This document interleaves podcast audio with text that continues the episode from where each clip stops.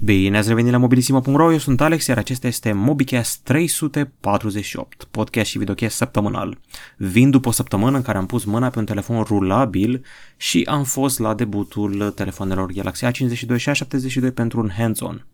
În același timp am aflat două dintre chestiile care definesc trendurile momentului, mi-am făcut cont pe Clubhouse și m-am documentat despre NFT-uri, Non-Fungible Tokens, ăsta o să fie și subiectul dezbaterii. Dar în afară de asta mai sunt chestii interesante din ultima săptămână, spre exemplu, cartea de identitate electronică va fi disponibilă începând din august în țara noastră. Și evident am văzut și noua variantă de Justice League, varianta lui Zack Snyder și o să vă spun cum mi s-a părut. Acesta este MobiCast-ul nostru, podcast și videocast săptămânal. Dacă nu sunteți la curent cu el sau îl vreți numai în varianta audio, aveți Anchor.fm, Spotify, iTunes și Google Podcast. Dacă vreți varianta video, știți voi, YouTube. Subscribe, like, share, clopoțel. Acestea fiind zise, vom intra direct în pâine, începem ca de obicei cu dezbaterea și chiar mă țineam de ceva vreme să intru în subiectul ăsta până am văzut știrea că Delia va fi primul artist din România care lansează un NFT. Ce este un NFT? Este un non-fungible token. Ce înseamnă non-fungible token? Ceva fungibil, ceva fungible, este ceva pe care îl poți schimba. Un bitcoin, adică un bitcoin poți să schimbi pe un alt bitcoin sau pe un bun, spre exemplu. Ei bine, pe ăsta nu poți să-l schimbi. În spatele lui se află blockchain-ul criptomonede Ethereum și aveți aici mai multe detalii, chiar pe pagina celor de la Ethereum. Trendul ăsta a început să prindă în 2021 și s-a născut dintr-o criză. Criza artiștilor. Artiștii nu mai fac bani, nu mai au cântări, au doar veniturile obținute din melodii online, niște mărci și cam atât. Aveți aici o listă, găsim un articol care spunea ce anume, uite, astea ar fi utilizările acestor NFT-uri, sunt pentru gaming, colecționabile, artă, sport, identitate, virtual assets și altele de gen.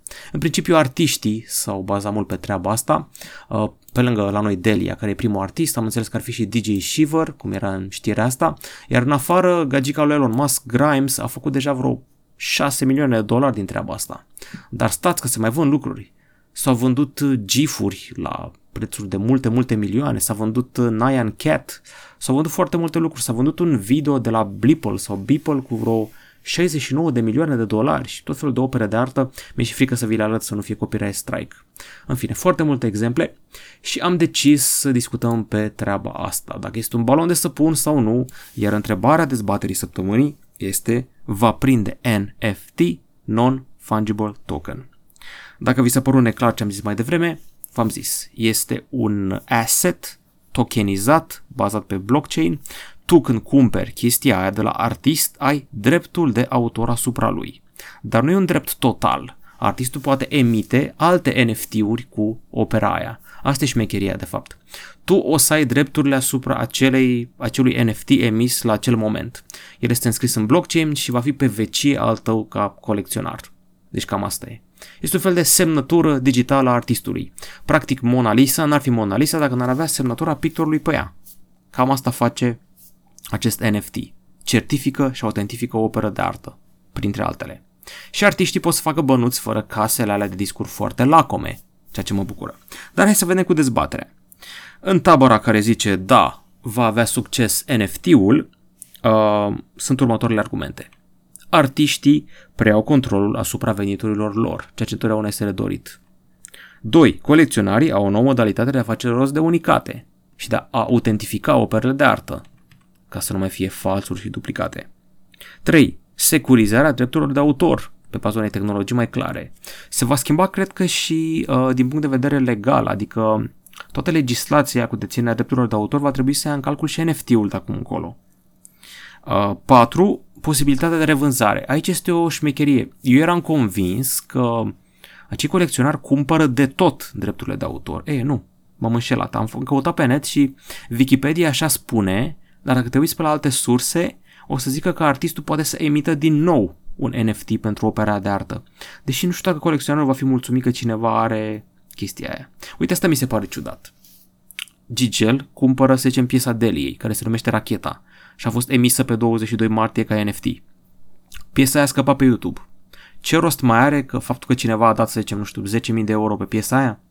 Asta nu pot eu să pricep la modul realist omul care cumpără. Ce obține de fapt? Da, dreptul asupra piesei, dar și alți oameni o pot avea. Nu-i ca atunci când a cumpărat băiatul la albumul Wu-Tang Clan, știți băiatul la care a făcut medicamentele de cancer scumpe. Dar am divagat. Rămăsesem la al patrulea element pro, v-am zis posibilitatea de revânzare și al cincilea, licitații mai simple. Da, se și licitează. Poți obții prețuri mai mari pentru opera ta de artă sau, v-am zis, azi că și în gaming și identitatele și alte chestii. Aveți aici câteva detalii. Contra, avea următoarele argumente contra acestei tehnologii. Orice poate fi văzut ca artă, adică eu când am văzut că s-au vândut GIF-uri sau primul tweet al fondatorului Twitter, se diluează ideea de artă în felul ăsta dacă orice poate fi văzut și vândut ca artă. Cuantificarea muncii artistului devine relativă, asta fi altă chestie. Păi tu, ca om care ai muncit o viață la arta ta, când vezi că un artist ca Grimes, care, mă rog, e gagica lui Elon Musk, face niște muzică așa cât de cât, da, face 6 milioane de dolari ce face ea? Eu zic că nu, adică sunt artiști superiori. Cum se simte un Hans Zimmer, compozitor genial, când vede că Grimes face banii ăștia? Acum, Ana, să vedem. 3. Dacă se sparge bula cripto vreodată, pică și NFT și blockchain și tot. Dacă pică Ethereum, nu o să fie prea bine pentru artiștii care au treaba asta în blockchain, zic și eu. Și vedeți aici altă problemă semnalată, the copy-paste problem.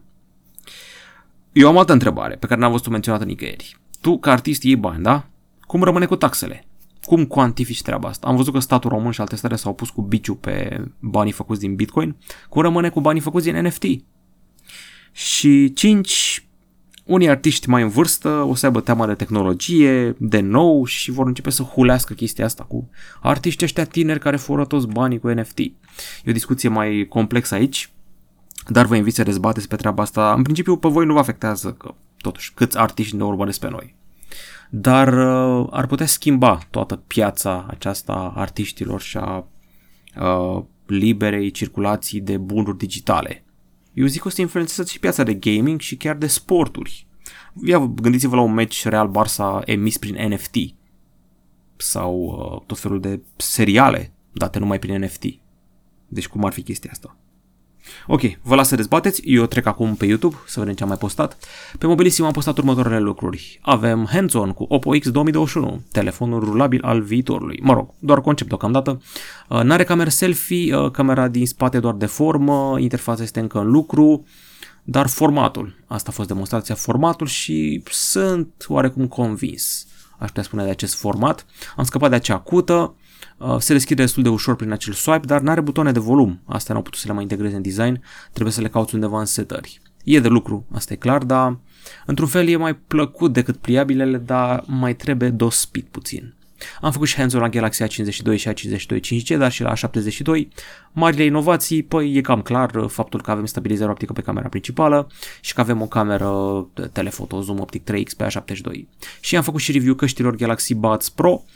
Ca design sunt hibrid între Galaxy Buds Plus și Galaxy Buds Live, autonomie sporită față de Galaxy Buds Live, stau mai comod în ureche decât Galaxy Buds Live, au acel dop care le face să stea mai comod.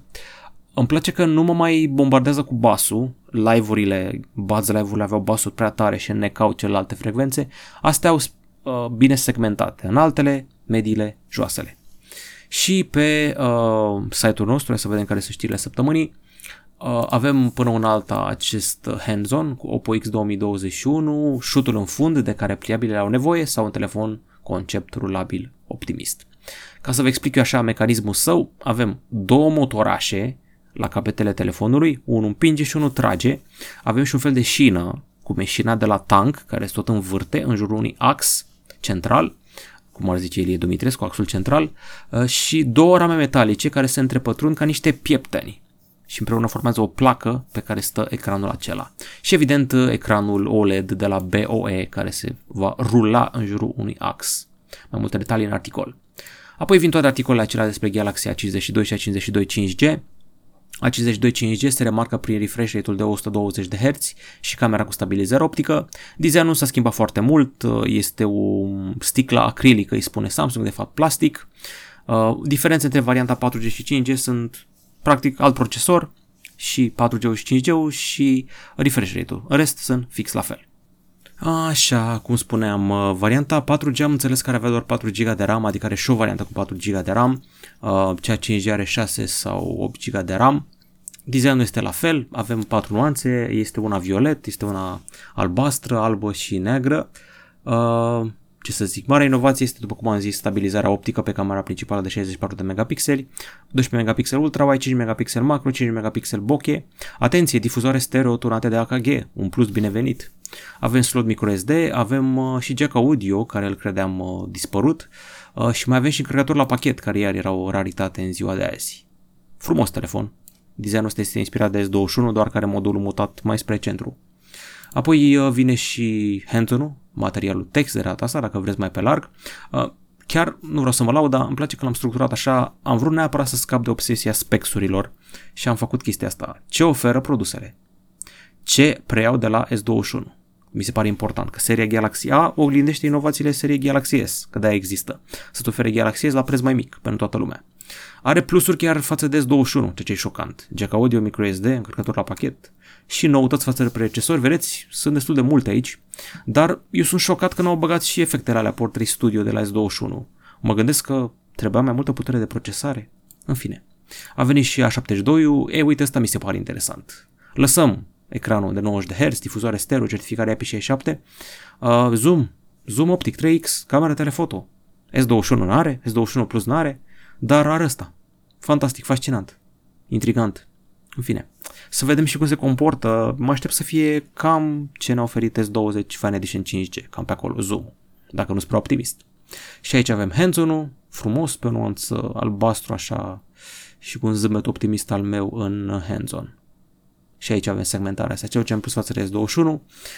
Încărcătoare 25W la pachet, mare brânză, chiar nu trebuie subestimată treaba asta. Și mă intrigă faptul că au scos doar un A72. Umblă vorba că nu o să scoată și un A72 5G, cel puțin nu România, cel puțin deocamdată nu. Poate lasă loc pentru un A82. Și încă o știre interesantă, cartea de identitate electronică va fi disponibilă începând din august în România. Are un chip și este remărimea unui card bancar. În sfârșit nu mai trebuie să avem noi românii telefoane de neam prost. O să avem și noi, nu o să mai avem noi românii portofele de neam prost. Vezi cum s-a dus gândul la transformarea telefonului în portofel. Știți că românul are portofelul ăla care dospește, trosnește, se rup cu săturile, că ies din el, este cașcavalul, cardurile, cardul catena, bani, chitanțe, prezervative, jumătate de sandwich, coadă de lăbuță de iepure să poartă noroc, un răvaș trimis de nevastă, aoleu, poze cu bunicul, poze cu bunica, poze cu copilul, poze cu copiii, cu amanta, cu... Dar oricum românul bagă mult în portofel și odată cu buletinul ăsta nou se va schimba treaba, cred, sper. Dar având în vedere că nu prea mai călătorim nicăieri și că na, e mai greu. Să vedem și cu pașaportul. Poate și el va păți asta, deci acolo e mai complicat, că trebuie să-ți ieși niște vize și na, dar poate le vei lua electronic. În fine, chestia asta deschide și chipul ăsta deschide loc pentru a-ți crea un fel de profil de persoană digital în România. Fie că ne vom înscrie toți în Facebook, fie, nu știu, dacă există ideea de ghișeu.ro unde ai un profil al tău, profilul ANAF, cum ar veni, cum e, spațiu virtual sau cum îi se zice, de ce n-am avea un profil al nostru de persoană în baza de date a autorităților? Știu că sună Big Brother și că unora le e frică, dar, în fine, n-ar strica. Noile telefoane de gaming Black Shark 4 și Black Shark 4 Pro vin pe 23 martie în funcție de ora sau momentul când vezi podcastul ăsta, deja s-au lansat. Au avut multe scăpări, ce-i drept, se laudă că o să aibă alimentare la 120W, Snapdragon 888, refresh rate de 144 Hz, dar piața se aglomerează, nu știu ce să vină ei deosebit față de ROG Phone 5 sau Nubia Red Magic 6. Poate prețul, eu știu, poate butoanele alea fizice de gaming, poate ventilatorul atașabil în spate, să vedem. Realme GT 5G a fost bana de antutu pentru 3 luni, pentru că Realme a fost prinsă trișând în benchmark-uri. Se mai întâmplă și chestia asta. Nu-i prima oară, mai auisem de chestia asta. Telefonul obținuse 770.000 de puncte, adică e deja obscen, bate la ochi.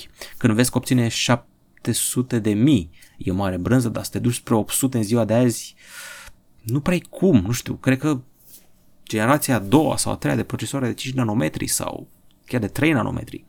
În fine, nu ar fi singurii care fac treaba, s-a trișat la greu la un moment dat, știu că HTC, Samsung, toată lumea făcea chestia asta, dar aici au fost prinși manțucărind rezultatele în mod destul de clar, folosind software și niște modificări. Mai departe, CEO-ul Samsung dezvăluie detalii despre următorul Galaxy Note. Mulți credeau că va fi îngropat anul ăsta și că o să preia stylusul Galaxy Z Fold 3, că îl preluase deja S21 Ultra. Aparent nu e îngropată seria Note, e doar amânată până în 2021. Este o criză globală foarte mare de chipuri, probabil că ați auzit că tot felul de fabrici, Tesla, Dacia, Renault, Ford, au oprit producția. Nu au oprit-o, n-are legătură cu pandemia, culmea, ci cu criza foarte mare de chipuri. În mod ironic, criza asta a fost alimentată de o iarnă extrem de dură în Texas. Texas este un hub uriaș de producție de chipuri și iarna asta grea a oprit fabricile de acolo. Dar nu-i numai asta, la nivel global, nu sunt destule chipuri pentru că prea multe electrocasnice au devenit deștepte și au consumat chipurile. Asta mi se pare fantastic. Și mai e un motiv. Anul trecut s-au vândut obscen de multe laptopuri din cauza work from home și pandemie și chestia asta a contribuit. Apoi Instagram vrea să ne protejeze copiii de prădătorii sexuali, o să scoată aplicații Instagram pentru copii cu control parental, părintele o să vegheze ce accesează copilul și au băgat o nouă politică. Începând din luna asta, din martie, adulții nu mai au voie să trimite mesaje directe copiilor și adolescenților care nu le dăduseră follow. Ce mi se pare ok. Orice îi oprește pe perverși ăștia să aibă contact cu copiii este binevenit. Au apărut și niște ferestre pop-up care atunci când un adult care e într-o bază de date a oamenilor dubioși și a legătura cu un copil, apare fereastra aia. Pac! E sigur că vrei să comunici cu ăsta? Plus recomandări, nu-ți da pozele personale, nu vorbi cu străinii, nu-i spune unde stai și alte chestii de bun simț. Era și cazul, pentru că și TikTok a fost pălmuită pe treaba asta, ar trebui să bage niște reglementări. Redmi Note 10 vine în România pe 25 martie și atunci este un eveniment special de lansare, începând de la ora 15. Mă aștept să fie niște oferte speciale, de ce nu, un live, o să aflăm din funcțiile speciale ale telefonului. Am vorbit despre el deja când s-a lansat internațional și văd că au început să apară deja prețurile ale sale. Acum să vedem și la alți retailer, n-ar fi prețuri rele, pentru că văd aici o cameră cu dita mai senzorul, 108 megapixeli. Redmi Note 10, același Redmi Note 10, se îndoaie cam ușor. Am văzut băiatul ăsta indian pe canalul ăsta YouTube care, sincer, l-a îndoit ca pe o ciocolată și nici măcar n-are brand ca Zack Nelson de la Generic Everything. Asta mă sperie, de fapt, că nu e vreun Schwarzenegger băiatul ăsta. Acum, nu-l ține în buzunarul de la spate și pune o husă mai solidă. Se pare că pe lângă OnePlus 9 o să avem și un OnePlus 9R. Nu știu dacă vine în România. Indiciile arată că e ciudat, e telefon de gaming. Eu credeam că o să fie OnePlus 9E, sau 9 Lite, adică unul mai ieftin și cu funcția așa un pic mai jos, dar fiind telefon de gaming, nu știu procesorul să-i pună și cum o să-l promoveze, tare mi-e teamă că o să rămână doar în India. Nu știu, am presimțirea asta că îl împing foarte mult spre o piață foarte prolifică pentru toate companiile astea, Oppo, Xiaomi, OnePlus. Să vedem. Și OnePlus 9 Pro are încărcare wireless rapidă de 50W și avem și încărcare pe fir la 65W. Am tot prezentat teasere, leak-uri, prezentări legate de seria OnePlus 9. În funcție de când ascultați podcastul ăsta, cred că s-a lansat deja seria. Poate avem și noi un unboxing, vă zic poate că nu se știe încă, o să vedeți ce v-am pregătit, un material special. Da, deja ați văzut teaserul ăla de pe Facebook, deci pot să vă zic că da, avem telefoanele, le-am scos din cutie, avem și un media kit special cu un creatorul ăsta foarte rapid. Am început și testele și recenzia aproape gata și camera ultrawide e ceva special. Seria de telefoane Realme 8 are în sfârșit data de lansare. Am scris de foarte multe ori despre scăpările lor. Vedeți, se bat bară la bară ăștia, Realme cu Redmi, și confundă lumea că seamănă numele. Cum a scos Redmi telefoane ieftine cu 100 megapixeli? Hop! Realme 8, pac! 100 megapixeli, ieftin. Promovate de actorul Salman Khan din India, telefoanele Realme 8 vin pe 24 martie, modelul Pro o să aibă cameră de 108 megapixeli, un design ceva mai atipic în spate pentru modulul de cameră, o să vedeți, așa aici au scăpările diferite din ultima vreme, și procesor MediaTek Helio G95, care mă aștept să fie o bestie de gaming, ecran AMOLED, baterie de 5000, să vedem, și difuzoare stereo.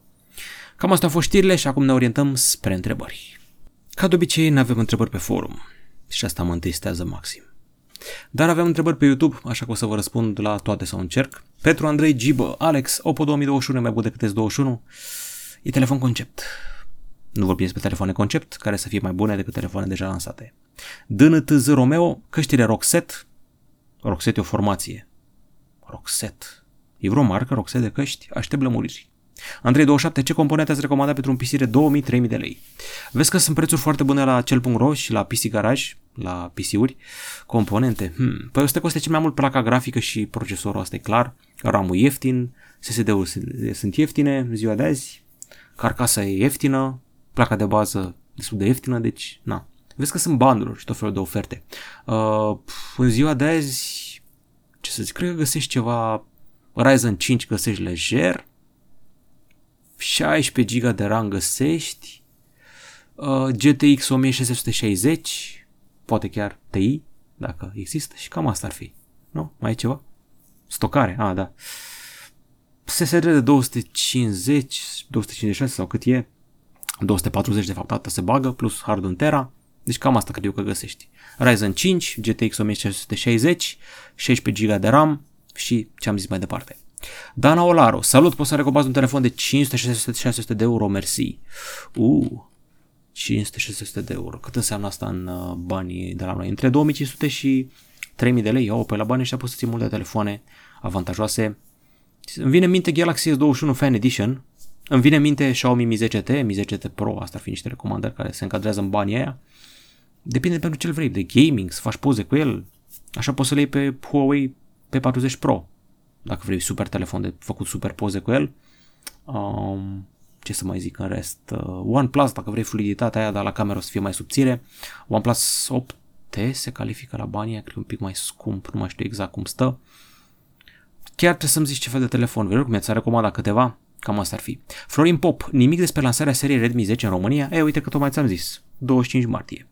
Andrei Codrin, Orezeanu, Realme GT când se va lansa în România? Păi, tocmai l-au prins că au trișat, mai greu. Uite, noi în România nu prea avem prezență foarte mare de Realme, adică eu testez acum Realme 7 Pro și aștept să vină Realme 8-ul, dar aș vrea să văd mai multe modele de la ei, ca unele foarte cool. Poate o să vină și acela. Editor XV, care are mereu câte o întrebare pentru noi și îl salutăm. Ce părere ai despre abonamentele de internet Air, 219, 4G, Wi-Fi mobil de la Vodafone și 5G GigaCube de la Vodafone? Pe asta nu le știu. Știu că băiatul ăsta stă în Anglia, mie să nu fie doar la el acolo, la noi, nu cred că avem, nu știu, GigaCube și ce există acolo. Aștept mai multe detalii, cine știe ce oferte bune aveți voi acolo. Voi schimba internetul în curând, sunt curios de viteze și dacă se merită, nu suport expresia se merită. Ți se pare 64 de mega de internet bun pentru gaming 4K și streaming 4K? Poate giga? Și nici giga în ziua de azi? 64 de giga sunt ok totuși, cât să consumi. Dar da, 64 da, e super ok. Alexandru Lână, bucuroși de fiecare dată, întâmpinează videoclipuri bune, sunteți din ce în ce mai buni. Sunet din ce în ce mai bun. Mă bucur să aud treaba asta. Andrei GB, Xiaomi Redmi Note 10 Pro e best. Măi, sincer, la raportul calitate-preț și ce scrie pe hârtie, și mie mi se pare o ofertă foarte bună. Să vedem când o să-l testez. Rareș Evil, rulabile.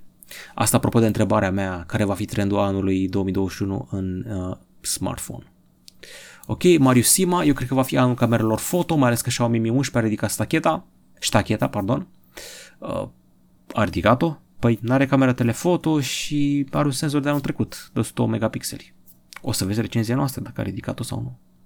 Ion Maria, chestia cu megapixelii nu este de marketing. Chestia de megapixeli nu este de marketing, semnul întrebării. Mulți pixeli pe un senzor mic. Unde este îmbunătățirea? Justă întrebare. A zis-o și Dan Cadar de la Zona IT într-o discuție pe care am avut-o la o lansare Huawei. De-aia este Apple cea mai tare, el e fan Apple și că mereu pune senzorul ăla de 12 megapixel, dar al naibii e foarte mare și prinde multă lumină și face treabă bună. Deci cam asta vrea lumea. Senzori mai mari, nu ca megapixel, să fie ei fizic mari. Cu cât e senzorul mai mare, cu atât o să avem parte de o captură mai bună. Nu vorbesc de megapixel, aici vorbesc de strict de mărimea senzorului. Ion Maria, în acest an nu mă interesează decât un telefon Galaxy Note 21 Ultra, uite că ai ghinion, au la mână pentru la anul următorul Note. Și Carmen Manica, rămâne de văzut cu telefonul rulabil, dacă vine fail, precum primul Fold de la Samsung atunci. Uite, asta e problema cu pionierii, îți asumi eșecul. Acel motoraj trebuie să reziste la ceva mii, închideri-deschideri, ideea în sine este peste cele foldable, fără doar și poate, însă prețul va fi wow. Cică în iunie vine rulabilul de la Oppo. Ei, dragi băieți și fete, Zack Snyder Justice League s-a lansat pe 18 martie și l-am văzut. N-am putut să-l văd tot deodată, nu m-a ținut cerebelul, nu artistul. Ce să zic, 4 ore de film, de fapt 4 ore și 2 minute în SUA, la noi e 3.52, că sunt FPS-uri diferite, e chestia cu NTSC, PAL și FPS-urile și uite așa sunt 10 minute diferență. Este mult mai bun decât varianta originală a lui Josh Whedon sau cum îl cheamă pe băiatul ăla. Momentele lui Flash mi se par fantastice, adică dacă ar face din momentele lui Flash un colaj, ar fi genial. Mi-a plăcut foarte mult cum a dezvoltat pe Flash și pe Cyborg. Aquaman a fost total de umplutură. Ce să mai zic în rest? Superman m-a enervat, deși știam ce se întâmplă cu el. Ben Affleck, în continuare, cel mai subestimat Batman. Partea de la final cu Joker-ul, total umplutură și cerșind bani de la Warner Brothers ca să mai facă un sequel, deși poarta aia s-a închis. Dialogul ăla cu Joker-ul e furat dintr-un joc, Arkham, așa mi se pare, s-ar potrivi într-un joc, Arkham. Wonder Woman m-a enervat foarte rău că de fiecare dată când apărea se auzea un cor de femei care făceau așa înălțător. Adică ok, o dată, de două ori, de 10 ori, las-o naibii de treabă după ce a făcut mizeria de film Wonder Woman 1984, aia m-a enervat corul ăla. Mi-a plăcut foarte mult conceptul din jurul villainului, adică Steppenwolf avea adorația și adulația față de Darkseid și felul în care a fost înfrânt, așa interesant. Până acum n-am mai avut așa un villain cu care să empatizezi în încercarea lui de a pupa în fund și a seta bine pe lângă un alt villain ca să promoveze. E un fel de, scria un articol de ăsta pe un site, drama middle managementului, asta e Steppenwolf. Da, oricum mult mai bun decât cel de acum câțiva ani făcut de Josh Whedon, a făcut o treabă bună regizorul ăsta, Zack Snyder. Acum, na, Darkseid, săracul, s-a urcat în navă să vină spre Terra și o să fie caftit din nou, probabil. La final apare Lex Luthor, vedeți în poza asta alături de, hai că-mi scap acum ăsta îl trage cu arma, în fine. Deathstroke, e ăsta, parcă, sau nu mai știu care e. În fine, un erou negativ care devine pozitiv. Deci eu vă recomand filmul, trebuie să aveți răbdare. Mă enervează că HBO nu are 4K, mă enervează că e 4:3, dar vezi, doamne, viziune regizorală, neînțeleasă. De fapt câștigi spațiu. Dar hei, unii au monitoare ultra-wide și se vede un pătrat urât în centrul ecranului, cu margini și mai urâte.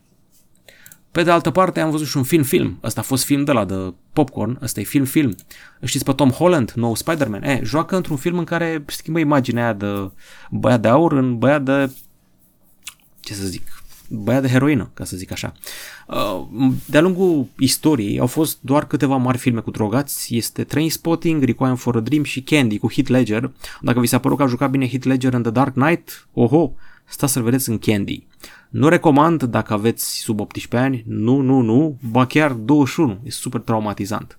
În serie asta, Tom Holland este rețeta aia clasică, un băiat cu minte, puritan, se bagă în armată să facă niște bănuți, este traumatizat în Afganistan sau Irak, se întoarce, are PTSD, se apucă de droguri, ajunge să ceară bani în dreapta și stânga și să jefuiască bănci într-un mod surprinzător care îi merge, se duce la bancă, scrie pe bagnotă cu marker roșu, I have a gun, please give me all your money, atât. Îi dă femeia tancurile și pleacă. Deci cam așa jefuia el băncile, pe toți banii îi bagă în vene, asta e gagica lui din poza asta.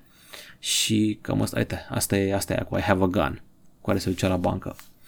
Săracul e cam inexpresiv, asta e problema lui. El este noul Joseph Gordon-Levitt pentru mine.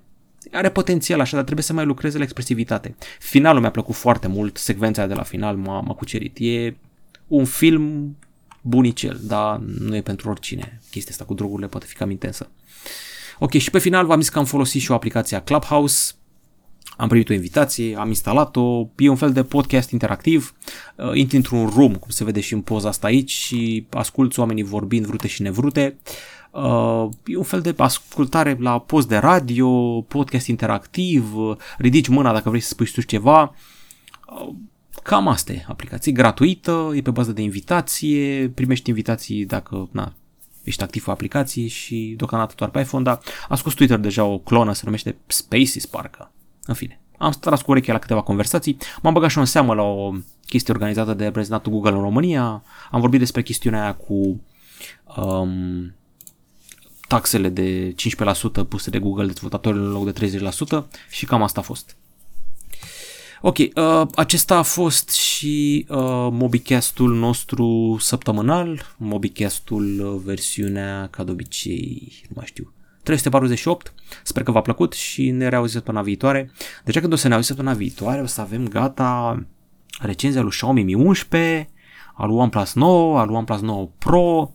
În acest moment am lângă mine Oppo Find X3 Pro, am făcut niște poze bestiale cu microscopul, am aici Oppo Reno 5 pe undeva până în casă,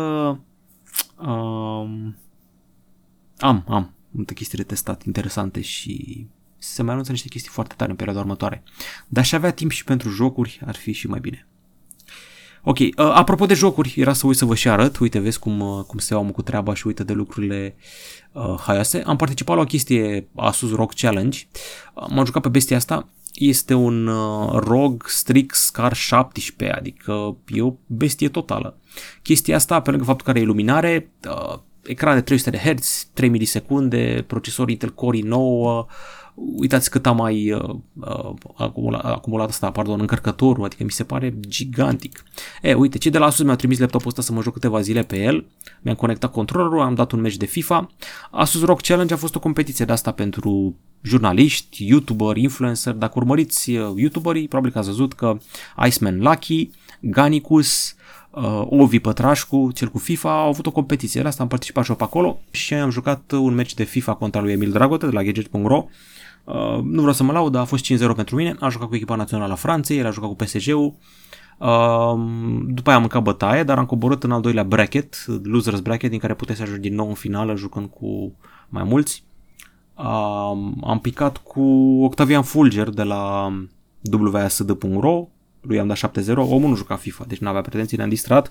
Eu mi-am luat Astra, iar el și-a luat, ce Dumnezeu și-a luat, Dinamo parcă. După aia am mâncat bătaie de la un YouTuber, cred că îl chema SoWTF parcă, ori ZZ Andrei, ori SoWTF, foarte mulți YouTuberi de gaming, deja am pierdut șirul. La Counter-Strike a fost un pic mai trist, că am picat cu Iceman Lucky, care e un giga mega campion, adică mi-a dat frag după frag după frag după frag, a fost one-on-one, a fost 16-1. Skill-urile mele la Counter-Strike sunt varză. Varză rău de tot. Nu le-am cu Counter-Strike-ul deloc. Dar chiar deloc. Deloc. Am mai jucat și Bomb Tag, e un fel de Bomberman și acolo m-a bătut o youtuberiță destul de celebră, Antonia Nucle, cum se pronunță în fine. Și am mai jucat și... ce-am mai jucat? Mortal Kombat. La Mortal Kombat am fost bun, am ajuns până în sferturi. Acolo m-am jucat un pic mai ok. Am avut și noroc, am picat cu adversari oarecum mai slabi, dar pot să zic că m-am descurcat. Ok, gata, acum chiar încheiem în această notă, încheiem acest podcast și v-am zis, ne revedem săptămâna viitoare, avem foarte multe materiale pregătite. La revedere!